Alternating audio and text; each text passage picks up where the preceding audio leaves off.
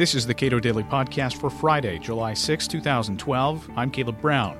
The president has now granted more than half of states waivers under the No Child Left Behind Act, leaving many people to wonder if the law still has teeth. Neal McCluskey, Associate Director of the Cato Institute's Center for Educational Freedom, says the law never had teeth.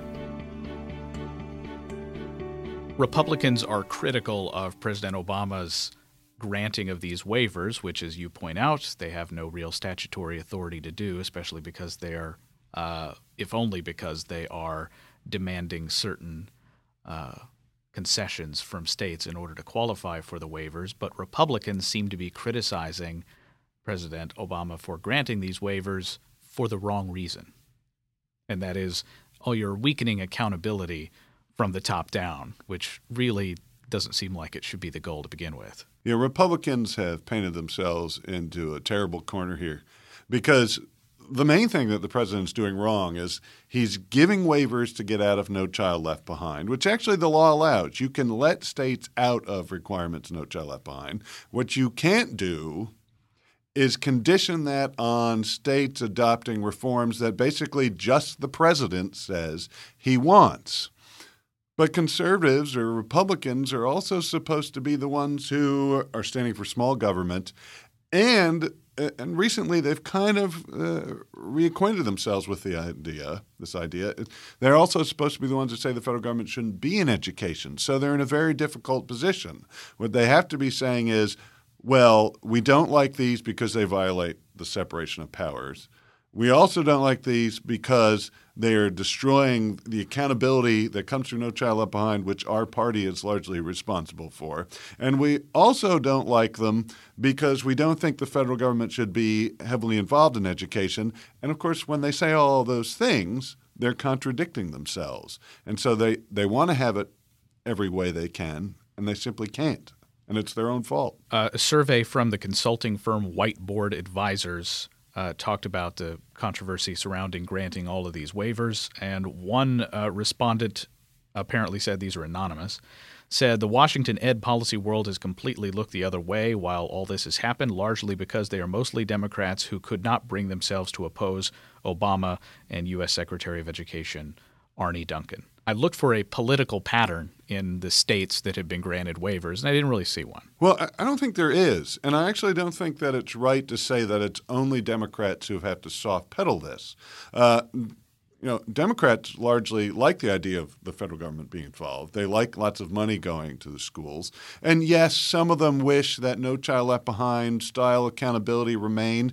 But the president isn't really getting rid of a lot of dictates. He's maybe softening them a little, but there's still a heavy federal presence.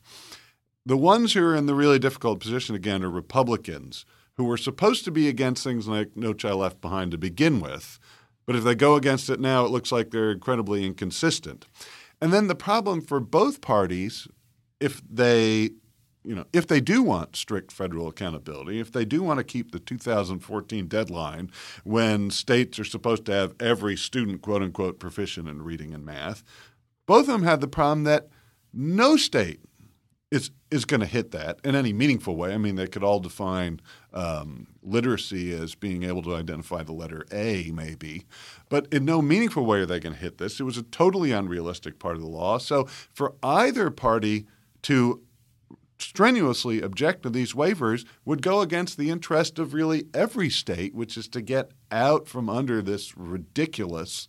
Um, uh, unrealistic law that, of course, both parties heavily supported in 2001 because they all wanted to seem like they were tough on bad schools and they didn't want to leave any children behind. Something you would hope Republicans are actually out there stressing is the idea that once you give the federal government the power to define in any way, shape, or form proficiency or accountability, you instantly make that a political football in a city where the education lobby has a great deal more sway than it might have even in state capitals. Yeah, well, I mean, what both parties should should do when they talk about federal education policy is look at the very basic data, which is how much has been spent, that it's well more than doubled in real terms over the last 40 years. Staffing per pupil is much bigger than it was 40 years ago, and achievement is almost completely flat. So they should all just be able to look at that and say the federal government has done no good in this area. And then they should look at the Constitution and say, well, let's see. Article 1, Section 8, there's no enumerated power that looks anything like the power to get involved in education. And that is really what, you know, both parties uh, need to do. Um, and then they need to recognize that no child left behind is just, uh, it just encapsulates why policy isn't made well by politicians. No Child Left Behind was all about sounding tough. We will have everyone will be proficient by 2014. No school will be allowed to, to keep uh, any child from advancing. We will not spend money anymore that is wasted.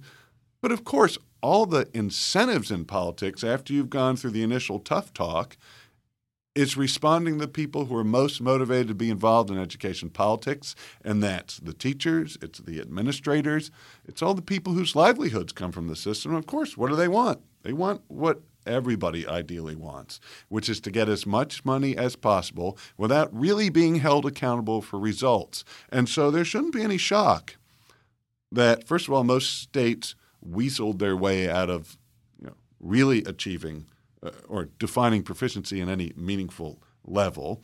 And then nobody should be shocked that we have bailed out of this 2014 deadline because no way any politician in a state or at the federal level was really going to let us get to the point where states were being held accountable for getting all kids to proficiency. This is from the New York Times. No Child Left Behind has been praised for forcing schools to become more accountable for the education of poor and minority children. Is that actually true? Well, there are some people who have praised it. Some people have said, well, well they've yes, praised it, yes, but yes. has that actually occurred? Right. So this is important. There are people out there who will tell you you know, yes, No Child Left Behind is full of problems, but what it is, one thing everyone agrees it's done is shine light on people, on kids we didn't know about them. We didn't know they were doing badly. And, and it's really helped advance things as a result of that. But that's uh, just simply not true.